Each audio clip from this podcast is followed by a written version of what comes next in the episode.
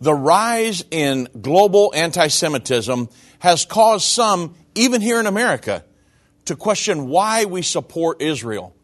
Israel matters to God, and therefore it should matter to us. We will analyze our everlasting support for Israel on this edition of End of the Age.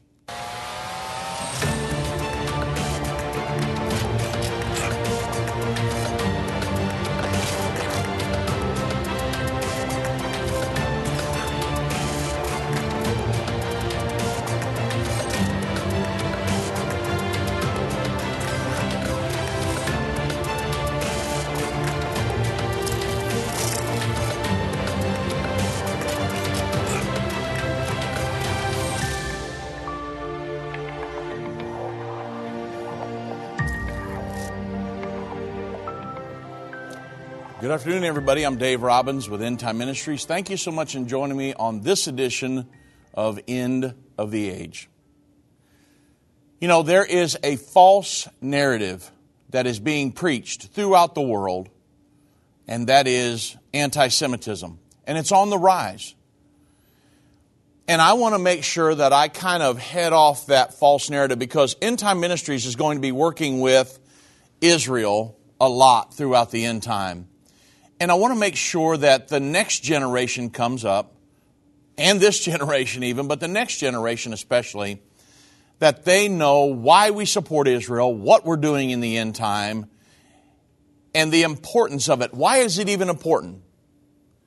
Because there's a lot of people that are pushing anti Semitism. And if you don't know the history of Israel and what it's all about, you might tend to lead that way. There's a lot of people that saying Israel's an apartheid state and uh, a lot of different things. It simply is not true. And so I'm going to focus on Israel today.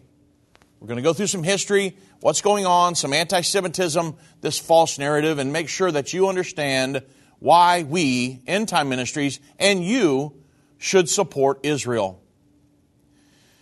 You know, it's astonishing to me. Back on um, September 23rd, many of you may have heard about it. The House passed a $1 billion Iron Dome funding after this squad. You know who the squad are uh, anti Semites in our Congress. After they got it cut from a spending bill. Now, Iron Dome. So, Israel's Iron Dome, that's a missile defense system, and it intercepts missiles that come in uh, that are being shot at Israel. And it can pick them off in the sky. Um, in um, Israel's Iron Dome, this missile defense system, it intercepted what? I think 90% of the barrage of the rockets that were fired by Hamas in that recent conflict that they had. And it saved countless of lives. Why would you try to defund that or to pull it out of a, a spending bill? In other words, to give them a billion dollars to help fund that. Totally anti Semitic. And this, this false narrative, this anti Semitic false narrative, it's on a rise, even here in the United States. And we've got to try to squash that. The international community is very anti Semitic, especially the United Nations. According to the UN Watch, which keeps an eye on the anti Semitic uh, rhetoric and uh, propaganda that comes out of the United Nations, they stated that in just the recent 75th session of the UN General Assembly, that was just held in what? I think mid September, all European Union member states uh, would likely vote for one resolution each on the human rights situations in Iran, Syria, North Korea, Myanmar, and Crimea, as well as on the U.S. for its embargo on Cuba. But by contrast, European Union states would likely vote for 13 out of 17 resolutions that singled out Israel. Yet these same European Union states failed to introduce a single UN General Assembly resolution on the human rights situations in China, Venezuela, Saudi Arabia, Cuba, Turkey, Pakistan, Vietnam, Algeria, or on 175 other countries. They focused. So in 2020, let me give you a for instance here. In 2020, the UN condemned Israel 17 times versus six times for the entire rest of the world combined. So you can see how anti Semitic the United Nations is, which is the voice of the international community, right? The seat of world government in the earth. Let me give you a couple more examples. Uh, back on October 13th of 2016, in a 24 to 6 vote, the United Nations Educational, Scientific, uh, and Cultural Organization, it's called UNESCO, has uh, gave primarily approval to a resolution that denied Jewish ties to its most holy sites, the Temple Mount and the Western Wall. And it, that's why I want. I'm going to go through some history today and give you the background of all of this, why this is so such a false narrative. But at the time, Prime Minister Netanyahu stated, "Today, UNESCO adopted its second decision this year, denying the Jewish people's connection to the Temple Mount, our holiest site for more than 3,000 years. Now, that's the mindset of the international community. On December 23rd of 2016, you remember as a parting shot to Israel, the Obama administration abstained from voting on UN Security Council Resolution 2334 and allowing it to become international law. Item number one of the UN Security Council Resolution 2334 clearly states that Israel's presence in East Jerusalem is illegal and is a flagrant violation of international law. So it states this the establishment by Israel of settlements in, in the, and they say it's the Palestinian territory. It's not the Palestinian territory. So many false narratives going on here. But the establishment of Israel of settlements in the quote unquote Palestinian territory, occupied since 1967, including East Jerusalem, has no legal validity and constitutes a flagrant violation under international law and a major obstacle to the achievement of a two state solution, which is anti Semitic. It's land, trade land for peace, is what the world's trying to get Israel to do and that solution and a just, lasting, and comprehensive uh, peace. That this is the mindset of the international community against the eastern section of the city of Jerusalem. Now, Bethlehem is included in that, where Jesus was born.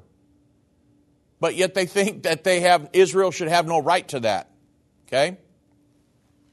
I just want you to get the whole the big picture here because you want to teach your children that you should support Israel. Now, I do not agree with everything Israel does, but the nation of Israel being there, God put them there. And God said, I will put my name in Jerusalem 40 plus times in the Old Testament. So God chose Israel as, or Jerusalem as Israel's eternal capital, and we've got to support that. We need to stand with and protect Israel all the way to the end. The Bible says we will do that, but you don't ever want to get, it, get caught up in anti Semitism. Major internet companies are silencing and censoring Christian voices online. These companies are trying to control what you see and hear. Almost 200 videos of ours have been marked as restricted online right now. That's why we launched End of the Age Plus, a platform where the truth won't be censored, a platform where we can preach the message of the gospel. When you subscribe to End of the Age Plus today for just $12.99 a month, you can watch all of our content in a secure, easy to view way from your favorite device. When you go to watch.endtime.com and subscribe, you'll get instant access to all of our teaching resources, including Revelation, the unveiling of Jesus Christ, Understanding the End Time, End Time Magazine, and so much more. We will not censor our message to comply with what the world deems as politically correct. Go to watch.endtime.com right now or search End of the Age Plus in the App Store or Google Play. Hi, I'm Judy Baxter. When Irvin and I got married, we didn't realize that our calling would be a prophetic ministry. Since we started End Time Ministries, there have been many times we weren't sure how we would pay the bills. but God has always provided. We started with the magazine, then went on radio and TV, and now we have the Jerusalem Prophecy College in Israel and online and End of the Age Plus. The mission has always been to reach people with the gospel of Jesus Christ and the end time message. Through the years, my husband would say, We will see revival like never before in the last days. We are living in the end time now. Thank you for walking this journey with us and continuing in prayer. You are part of the team. Thank you for your generous support. It is necessary for God's purpose. The most important thing is that you are ready when the Lord comes. Our hope is to help prepare you for that day. God bless you, and we love you.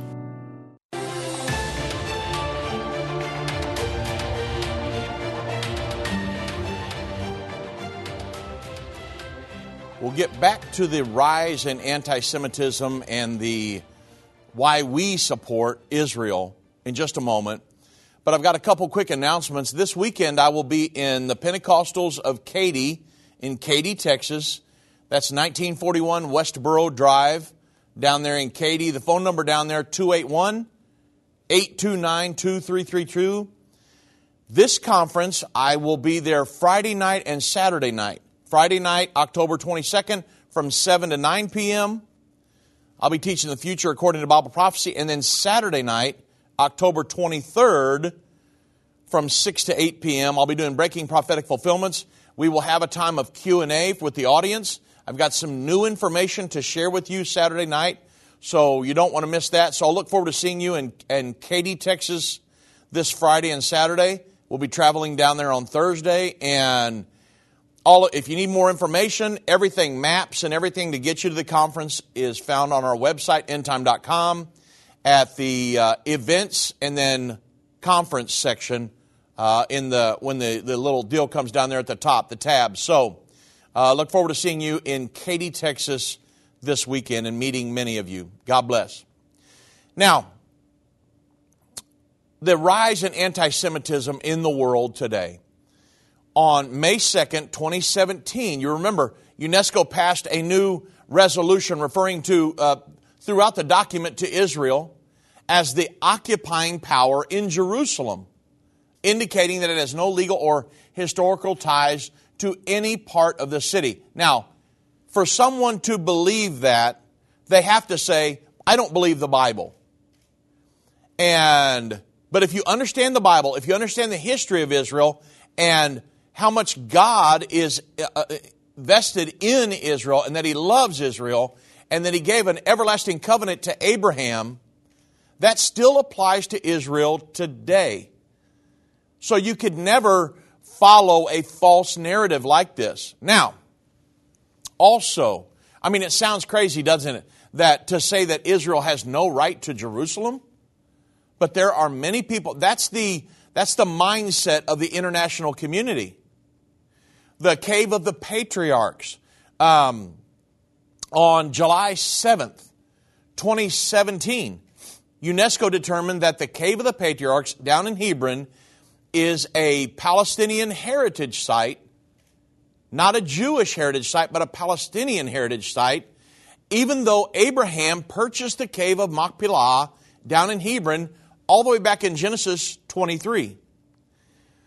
So these anti Semitic actions by the international community, they've been happening for decades, folks.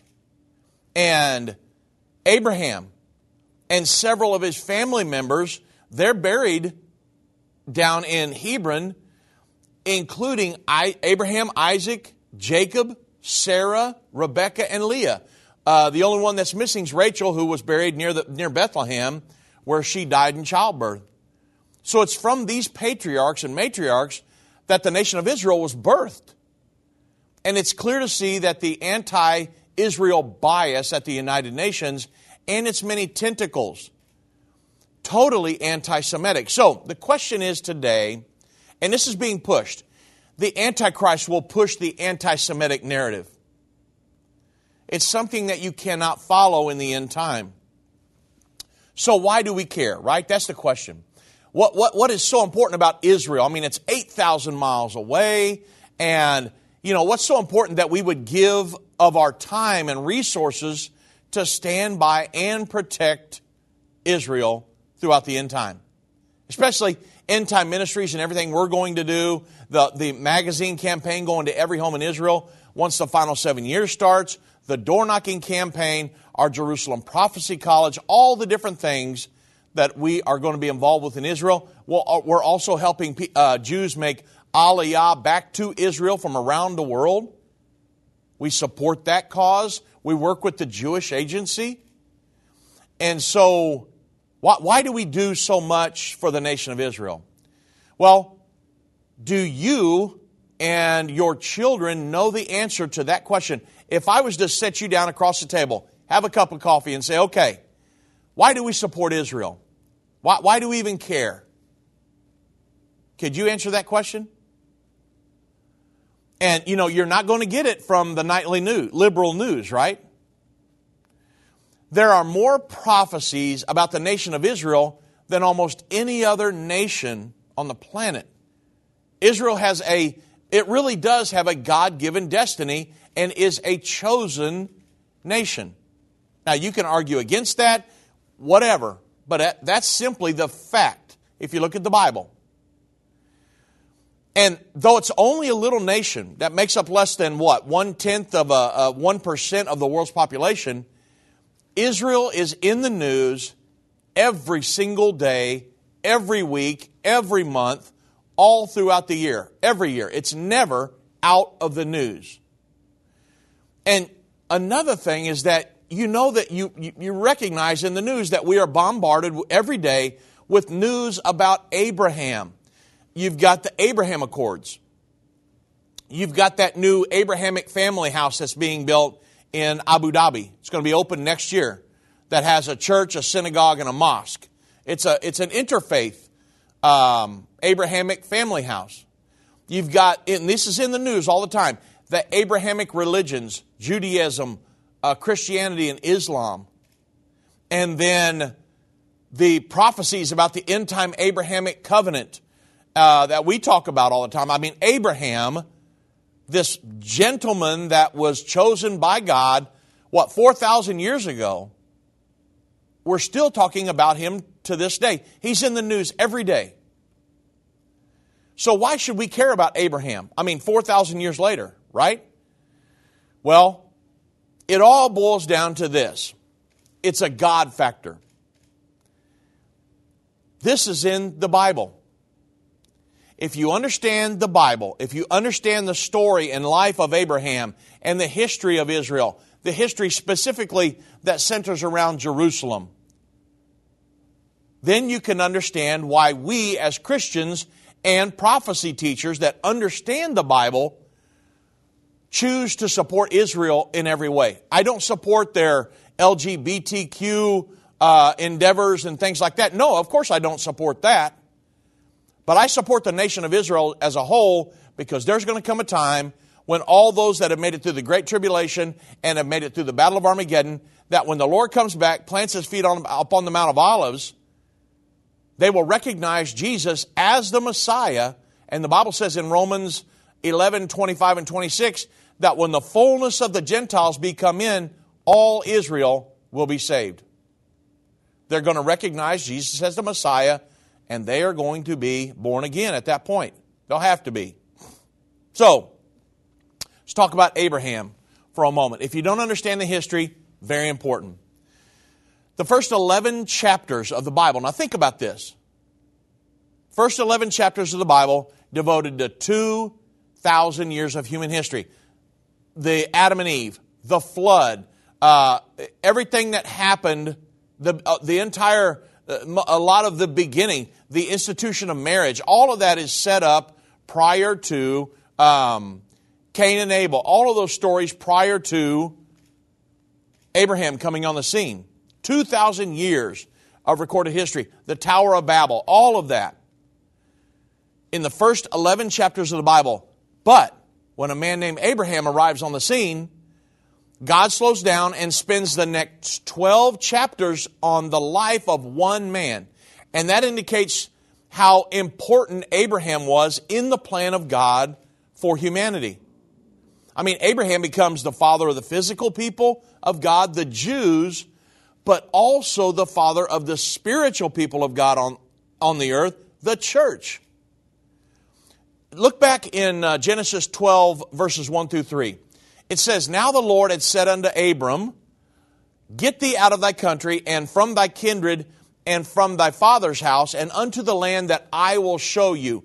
God specifically chose the land that he wanted to show Abraham. And he said, I will make of thee a great nation, and I will, here it is, I will bless thee and make thy name great, and thou shalt be a blessing. And I will bless them that bless you, and I'm going to curse them that curse you. And in these shall all the families of the earth be blessed. Folks, from this scripture right here alone, regardless of what happens from then on, God made an everlasting covenant with Abraham, and he said, I'm going to bless them that bless you, and I will curse them that curse you. Right there, I know the Bible, I believe the Bible, and that means, guess what? Dave Robbins will always support the nation of Israel. So, you understand that Abraham was called Abram until God changed his name. And this is God's call to Abraham or Abram and he was called to go to the promised land, the land known today as the nation of Israel. And from this one man, every family on earth would be blessed. He would be a blessing to any who blessed him, and he, and they would be blessed, and any who would curse him, they would be cursed. So this promise is still applicable to the offspring of Abraham, the nation of Israel today. We want to bless them. That's why we are so um, vested in the nation of Israel today. Now, I love the Jewish people. I have many, many friends, longtime friends uh, of Jews in Israel. I, I love those people. All of my childhood heroes coming up through Sunday school, they were all Hebrews, right? And the apostles, and you look at King David and Abraham and uh, Moses and all of all of the major uh, the prophets in the Bible, Daniel. I mean, they're just they were our childhood heroes, right? David fought Goliath and Noah and the flood and everything. And then, of course, the apostles, which taught the gospel throughout the New Testament. So, I love the Jewish people. And then um, okay, then of course God gave Abraham two promises. He gave him the promise of the promised land and the promise of the promised seed, singular. Not, and so he, he was going to be blessed, Abraham's seed, or the lineage, but also there was a singular promised seed that it was promised to Abraham. Genesis 15 tells us about the promised land. Uh, Genesis 15 12. And when the sun was about to go down, a deep sleep came over Abram, and lo, a and horror of great darkness fell upon him in the previous verses. God told Abraham to prepare a sacrifice. When Abraham did so, darkness came over him and he fell into a trance. Then Genesis 15, 17 through 18 says, And it came to pass that when the sun went down, it was dark, behold, a smoking furnace a burning lamp that passed between the pieces of the sacrifice. In the same day, the Lord made a covenant with Abram, saying, Unto thy seed have I given this land. Now, these are the promises, everlasting promises to Abraham that still applies in 2021.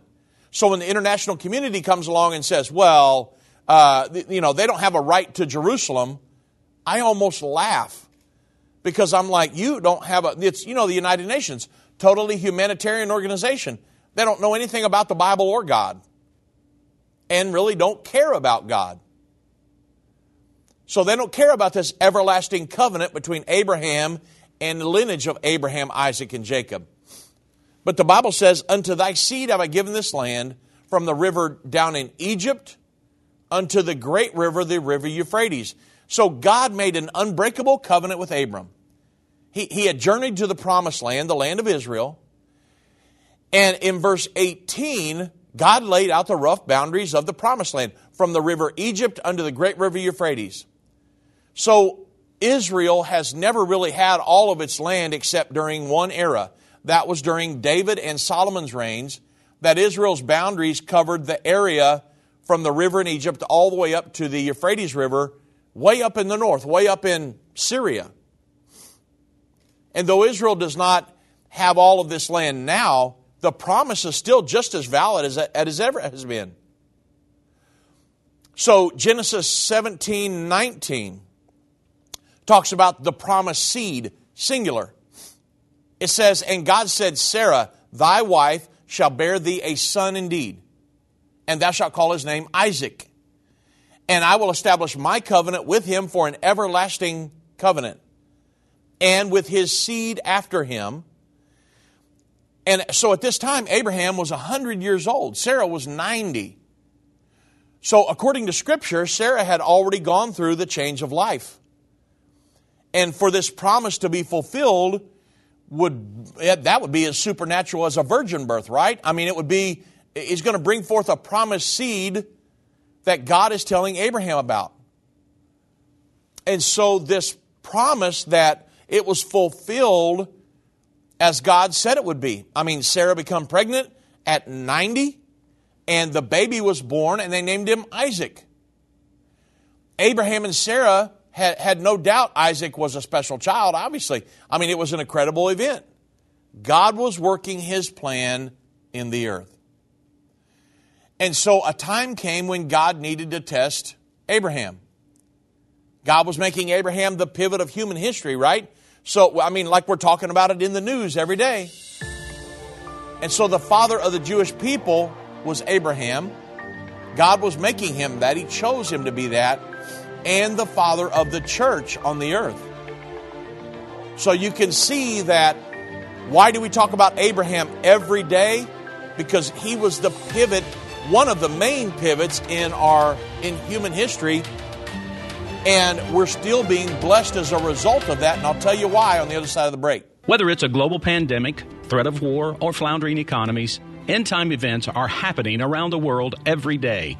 How can you have peace in a world of such great uncertainty? With the End Time Magazine subscription, you can gain a deeper understanding of current events and its prophesied repercussions. End Time Magazine's exclusive content and prophetic insight allows you to understand where we are in the end time. It will give you peace when horrific news and events happen. When you subscribe today to End Time Magazine for 12 months for just $19.99, you can have hope for the future because you will understand what the Bible says about the time we are living in. You'll get access to exclusive articles like the prophesied American Israeli Alliance, End Time Do's and Don'ts, and Could School Choice Save America? Subscribe for you or a friend right now. Go to endtime.com or call 1 800 ENDTIME. That's 1 800 ENDTIME.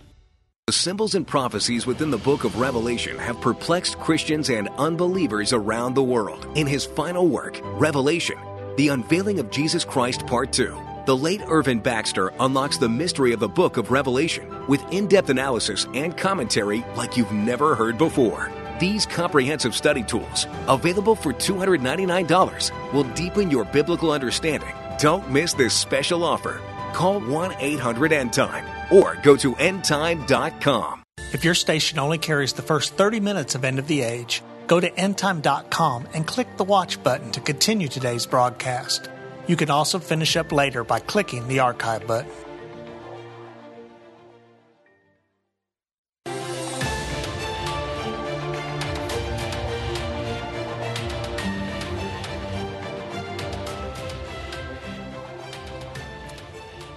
Now, God had to make sure that Abraham would prove to be loyal and faithful. So he had to test him, he had to prove him. In Genesis 22, verses 1 through 2, it says, And it came to pass after these things that God did tempt or test Abraham, and said unto him, Abraham, Behold, here am I, Abraham said. And the Lord said, Take now thy son, thine only son Isaac, which thou lovest. Now, Isaac was the promised son, you understand, the miraculous, uh, the miracle son. And the Lord said, And get thee into the land of Moriah, and offer him there for a burnt offering on one of the mountains which I will tell thee of. Well, so God tested Abraham's faith by asking him to sacrifice the joy of his life, his long awaited promise to prove that uh, what he loved most, God or God's promise. And, you know, though many people believe Abraham agonized over sacrificing his son, Scripture doesn't indicate that that was true. The only commentary that we have concerning this event is where one writer said that Abraham staggered not at the promises of God.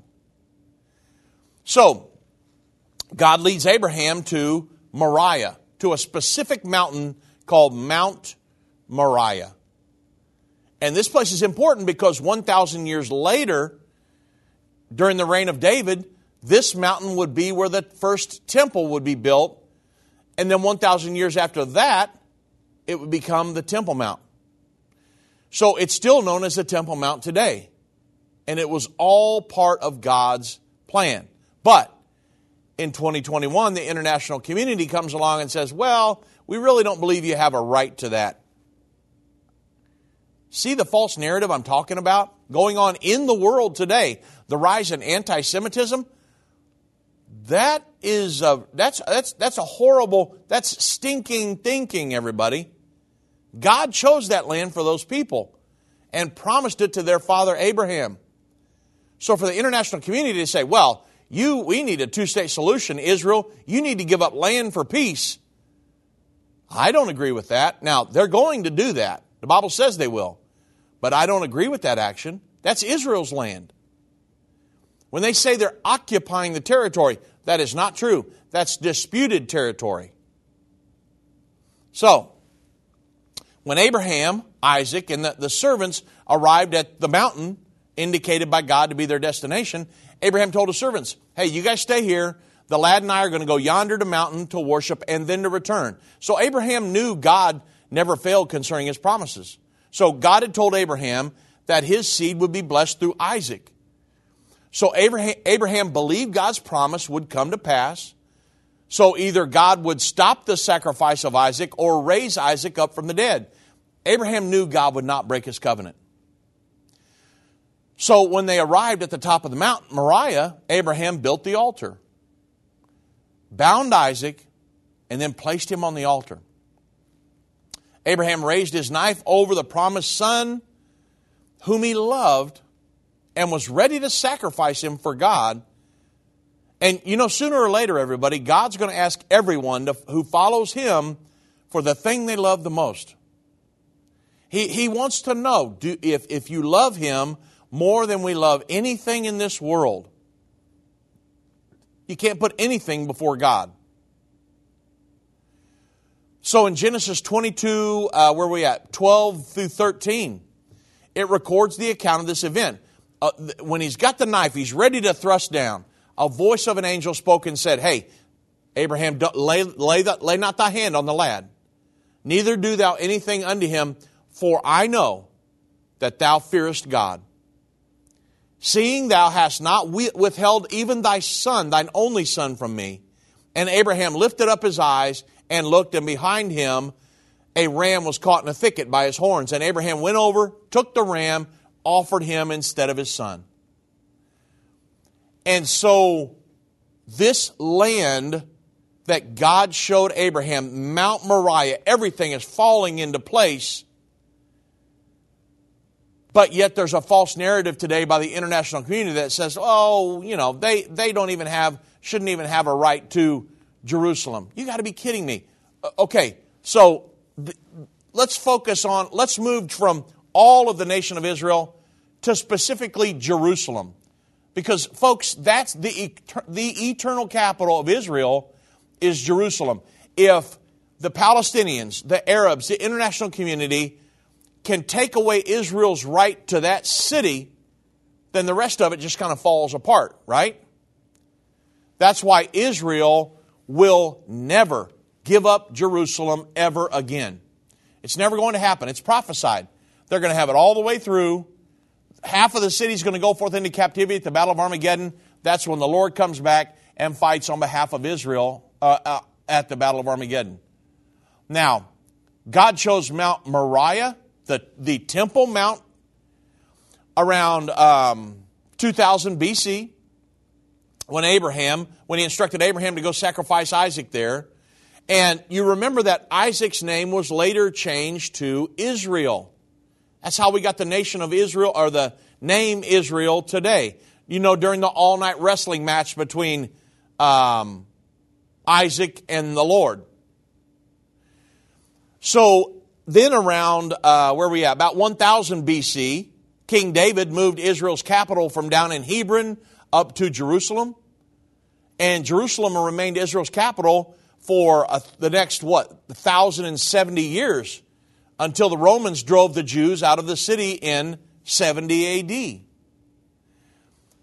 So during King David's reign, God instructed him to buy the Temple Mount as a place of sacrifice, the exact same place to which God had sent Abraham to sacrifice Isaac.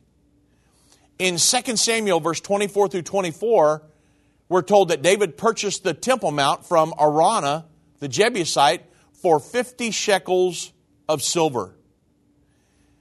Then King David's son Solomon builds the first temple on the Temple Mount, and it was completed in, get my dates right here, 968 BC. During the dedication of Solomon's temple, you know that fire supernaturally fell from heaven on the sacrifice, and the glory of God filled the temple. And this divine event forever solidified in the Jewish mind God's approval of the temple on the Temple Mount as the center of Jewish life. Look at it today, even. This would be what, uh, 3,000 years later. And so, one of the most important things that you and I should know is that God said, what would that be? Probably 40, I think it's 40 plus times in the Old Testament, God said, I will put my name in Jerusalem forever. So, when you hear the false narrative today, the international community, well, you don't have any right to East Jerusalem. It's like you, these people have no clue what the Bible is even talking about. Once you understand the history, the, and, in the Bible, the history that the Bible gives us, the, the, the Bible is a better history book than any of the history books out there. They're always changing. The Bible never changes. So once you understand that, you understand the false narrative of Israel's right to that land, to Jerusalem, to the West Bank, even more land than they have now. It's their God given right. Now, a lot of people can argue about that. No, they, you know, they went in, they, they, they're occupying the land, they shouldn't have had it. No, no. God miraculously brought them back into the land. And so, whether people believe that or not, that's the way the Bible reads, and we're always going to go with the Bible version, right? I mean, you have to. That's one of the reasons prophecy is so important. Prophecy is a, a, a great way to validate the Bible. So, the Lord appeared to Solomon at that time um, at, at night after the dedication, and he said, Hey, I've heard that thy prayer and have chosen this place to myself as a sacred, or I, am sorry, as a, uh, what do you say, house of sacrifice. That's, that's in, that's in 2 Chronicles 7 12. And he went on to say, For now have I chosen and sanctified this house. Now, this is Almighty God, that my name may be there forever. Now, think about the Temple Mount today and that mine eyes and mine heart shall be there perpetually. That's Second Chronicles 7:16. So, folks, this is a God thing here. This is not something that we can just erase from history. This is a God thing. And if you believe the Bible, if you believe in God, if you understand His Word is true, then you would never believe the anti Semitic rhetoric and the false narrative that's coming from the international community and people right here in the United States. We will support Israel all the way. Now, moving on to Second Chronicles 33 7. it says that not only will God put his name in the temple, but also he would put his name in Jerusalem forever. Jerusalem's the only city on earth in which God said he would put his name there forever. You understand? So think about that though. With this pronouncement, the wars over Jerusalem began. I mean, it appears as if Satan said, well, hey, if you want your name there, then that's where exactly where I want my name. And since that time, there have been more wars fought over the, the city of Jerusalem than any other city on the planet. Folks, this is a spiritual battle between God and Satan. Guess who wins in the end, though? It's no competition. God's going to. Satan's no competition for God. A lot of people like to build Satan up and, ooh, Satan. No. Hey, listen, if you're serving Jesus Christ, greater is he that's in me than he that's in the world. My hope and faith and trust is in Jesus Christ. It's not in the government. It's not in my insurance plan. It's not in my uh, relatively small bank account. My hope and faith and trust is in Jesus Christ. And guess what? He has never, ever, ever failed me. Never. Not one time. I was talking to our staff the other day. I said, Would somebody give me a, a, a time when God has failed you? Nobody could. Never. Never. God will never, ever fail you. He may take you through some trials, tribulations, let you go through some stuff, trying to work, work out some rough edges and different things, but He will never fail you. You can always trust God. And so you say, well, oh, uh, uh, I'm scared to death. Um, inflation's rising, and uh, this vaccine mandate, and all these different things. You know what? The Bible says, God hath not given us a spirit of fear, but of love, power, and of a sound mind. A sound mind through the times of storm and trials and tribulation. God is always with you. Okay, wow, I got to get back on my timeline. Um, But I, it's very important because of this crazy false narratives that are being pushed. Fear, fear, fear. I'm teaching hope, faith, love, trust in Jesus Christ. So, the first temple era begins 968 BC to 586 BC. Solomon's first temple stood from 968 BC to 586 when the Babylonian king Nebuchadnezzar destroyed the temple and the city of Jerusalem carrying the people of Judea away as slaves into Babylon. Daniel was with them. But did that mean the promise of God to Abraham went away? No. That promise was an everlasting covenant between God and Abraham through his lineage of Abraham, Isaac, and Jacob. That promise is still valid today as I'm sitting here speaking to you. And so don't believe the false narrative of anti Semitism and the occupying forces in Israel. I've been part of the End Time family from the beginning over 30 years ago when my parents, Irvin and Judy Baxter, began ministry from the recliner in our living room. My name is Jana Robbins. I have the pleasure of connecting with our incredible partners every day. End Time is a small nonprofit that runs a high traffic website, a daily TV and radio show, the Prophecy College in Jerusalem, and more. Although we have less than 30 team members, we are able to serve tens of millions of people each month. We survive on the goodness of God and donations averaging about $50. If everyone hearing this message gave $22, our financial needs would be met for the year. If you only give to one cause per month, please consider partnering with End Time to help get the message of our soon coming King out to the world. Call us at 1 800 End Time to give today or go to endtime.com to become a monthly or one time partner.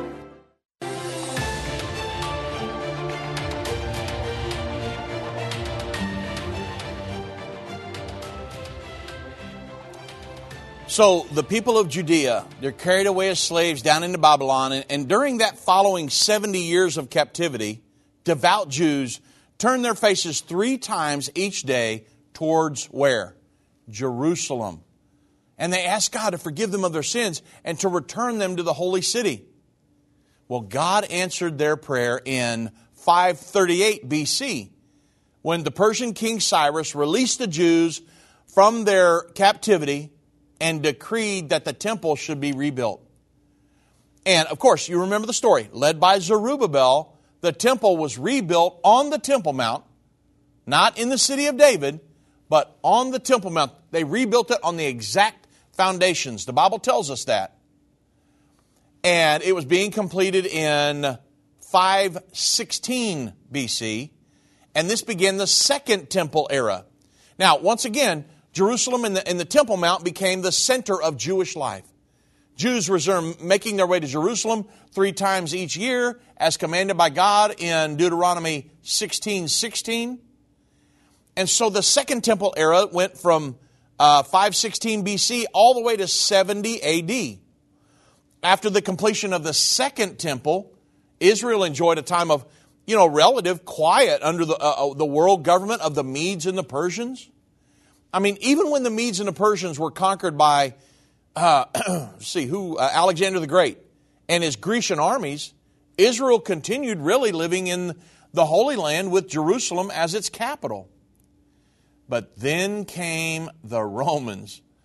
The Roman general Pompey conquered Jerusalem in 63 BC and placing Israel in the Roman sphere of influence by returning to the Hasmoneans to power. So, in 40 BC, Herod was appointed king of the Jews by the Roman state, and he was entrusted with enforcing Roman influence in the Holy Land and with, of course, collecting the Roman tax. Many of you have watched um, The Chosen, and you can see that the just the oppressive uh, Roman forces there in Jerusalem, and they were remember uh, what Peter and them are always talking about the tax, the tax, right?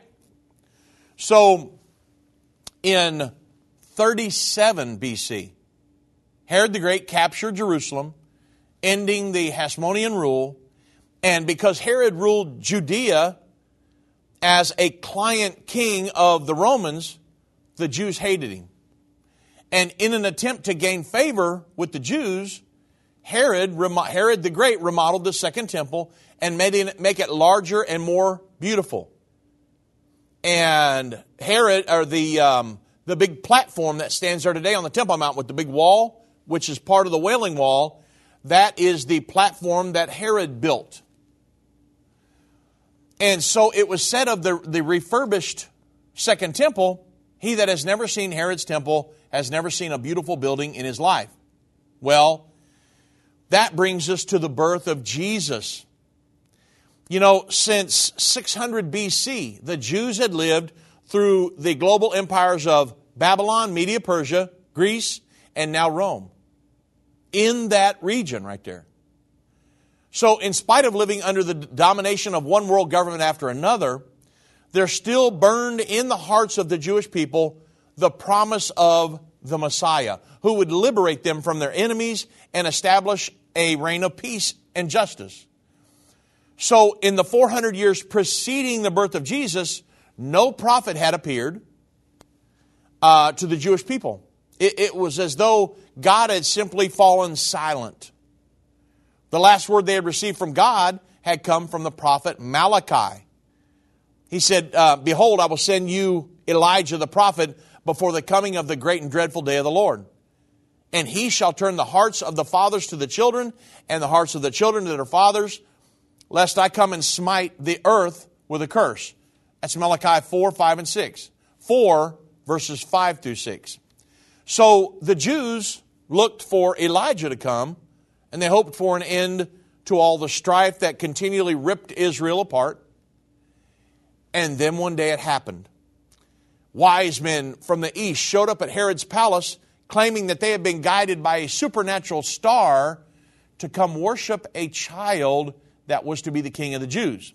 Well, Herod was beside himself. He summoned the Jews, the, the high priest, and he said, Where's the Messiah supposed to be born according to the prophets? That's specifically prophesied in scriptures, replied the high priest. Micah clearly tells us. But thou, it says, But thou, uh, Bethlehem Ephratah, though thou be little among the thousands of Judah, Yet out of thee shall he come forth unto me that is to be a ruler in Israel, whose going forth has been from of old, from everlasting. Micah 5 2. So Herod explained to the wise men that Bethlehem was some uh, five miles to the south. You can go there today. You can be in Bethlehem in no time from Jerusalem. And he instructed them to return to him after finding this newborn child so that he could worship him. But Herod didn't want to worship the king of the Jews. Instead, he wanted to kill him. Well, it was about this same time the shepherds on the hills just outside of Jerusalem, they were visited by a host of angels. And the angels said, "We bring you good tidings of great joy, for unto you this day is born in the city of David a savior, which is Christ the Lord." The shepherds left their flocks to go find the child. Sure enough, they found a babe wrapped in swaddling clothes, lying in a manger, just like the angels had said. They bowed and worshiped him. Now, Bethlehem, where Jesus was born. That's in the West Bank region, in eastern Jerusalem, right there, right there in the West Bank part. And yet, the international community doesn't believe the Jews have a right to that area. It, it, it's crazy. But a lot of people are believing this false narrative that's put out by the international community. Folks, we are here one of the reasons to win souls, to win people to God, preach the gospel of kingdom around the world. But an everlasting covenant with Abraham, we're going to stand with Israel all the way to the end. The Bible says the United States will. I'm thankful to live in this country. Is it going a little crazy right now? Yeah. But it, I'm not scared. I'm not living in fear because I know we have a destiny as well, especially if you're in the church. If you're in the church triumphant, serving the Lord Jesus Christ, you have a destiny on your life. If you're not in the church, what are you waiting on? Get in. It's very simple. A lot of people want to make it into just this big, I've got to climb, climb Mount Everest. No, just get in church. get back on my program. Okay, so the reports of the events that swept through Bethlehem. Jerusalem, and it was really throughout the rest of Israel. It went like wildfire. And once again, hope sprang up within the hearts of the Jewish people. A king has been born, a deliverer, a Messiah. Well, 30 years later, John the Baptist came preaching in the hills of Judea. He, he didn't preach like other rabbis and different things. He preached with great power, and he said, say, eh, eh, saying, Repent ye, for the kingdom of heaven is at hand. Matthew 3 2. The, and the people wondered, could this be Elijah promised by the prophet Malachi, who would come before the coming Messiah? John even said, There cometh one after me that is mightier than I. He shall baptize you with the Holy Ghost and with fire. Matthew 3 1. Or I'm sorry, that would be uh, Matthew 3 11. So then Jesus came preaching. He healed the sick. He even raised the dead. He fed 5,000 men with five loaves and two fishes. Surely he was the Messiah. Many in Israel believed on him. But the religious leaders of Israel hated him. They were jealous of him because of the crowds of the people that followed after Jesus. And he was a threat to the religious traditions and they had formed, that they had formed through the centuries. So he was a threat to the religious authority that they had exercised over the people of Israel. He could not be tolerated. He had to die. So, three days before his crucifixion, Jesus stood on the Mount of Olives looking over the city of Jerusalem. And in Matthew 24, or I'm sorry, uh, it's in Matthew, it says, O Jerusalem, Jerusalem, that thou killest the prophets and stonest them which sent unto thee, which are sent unto thee. How often would I be, have gathered thy children together, even as a hen gathereth her chicks under her wings, but you would not. That would be Matthew 23 37. So Jesus is weeping over Jerusalem and he's prophesying its destruction. Uh, Luke described the same scene as Matthew, but in more detail. He said, And when he has come over, when he has come near, he beheld the city and he wept over it, saying, If thou hadst known, even thou, at least in thy day, the things which belong unto thy peace, but now they are hid from thine eyes. For the days shall come upon thee, that thine enemies shall cast a trench about thee, and compass thee round, and keep thee on every side, and shall lay thee even with the ground, and thy children with thee, and they shall not leave thee one stone upon another, because thou knewest not the time of their visitation. That's Luke 19, 41 through 44. So, it happens. The Romans destroyed Jerusalem in 70 AD. It was only 30 or 40 years after the prophecy of Jesus that the Roman armies came, camped around Jerusalem, and they invaded the city and burnt the temple to the ground. Not one stone was left on another. The platform and the wall that Herod built is not the temple. It's it was the platform the temple was built on. And they tore the temple down just like Jesus said they would. Well, then in 135 AD, the Roman Emperor Hadrian totally banned Jews from living in Jerusalem. This began the almost 2,000 years of Jewish exile from the Temple Mount and the city of which God had said, I will put my name there forever. So, that the exile began in 70 AD, and in 1878 years later, in 1948, Ezekiel chapter 37 prophesies, Ezekiel's boneyard, that I will bring this nation back together from the death. We believe that Ezekiel's boneyard, Ezekiel was seeing a vision of the Holocaust and the, the crematoriums and the, the bones laying everywhere. And God brought that nation back together. Ezekiel 37 is God in the end time bringing nation, Israel back together as a nation. So that exile lasted 1878 years. On May 14, 1948, Israel declares her independence. God had brought her back from the Holocaust and from around the world, and they start coming back to the nation of Israel. Why is it so important? God promised Abraham an everlasting covenant. Abraham, get you out of your homeland and of your kindred. I'm going to take you to a land that I'm going to choose specifically for you and for your descendants forever. That's the nation of Israel today. God miraculously brought them out. Ezekiel 37 is the prophecy, and they're bringing them back together as a nation today. Why do we help Jews make aliyah from around the world? It's the plan of God, everybody. Why are we going to help the Jews in Judea? It's the plan of God. Why do we have a Jerusalem Prophecy College in downtown Jerusalem? It's the plan of God. And so it's very important that we understand we don't want to pay any attention to the false narratives being preached about anti Semitism and anti Israel. No, we do not agree with that. I love Israel. I love the people of Israel. I have many friends in Israel today that are wonderful people and we will stand with them all the way to the end. Why? Because of the God factor. We love Israel because God loves Israel.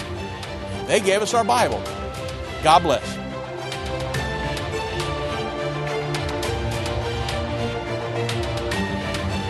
This has been End of the Age, brought to you by the faithful partners of End Time Ministries. If you're not currently a partner with End Time Ministries, or if you would like more information, we invite you to call us at 1 800 End Time. That's 1 800 363 8463, or visit us online at endtime.com.